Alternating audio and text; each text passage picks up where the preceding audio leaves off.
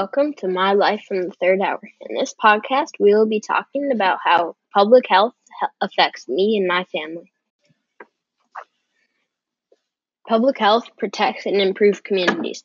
It helps slow and stop the spread of disease. It may, helps keep people healthy, and it protects against hazards in homes, work, communities. It responds to emergencies, keeps you safe, and improves the quality of the environment.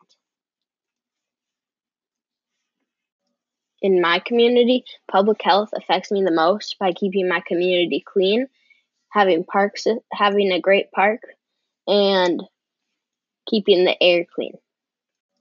In my community, public health affects me the most by keeping my community clean, having parks, having a great park, and keeping the air clean.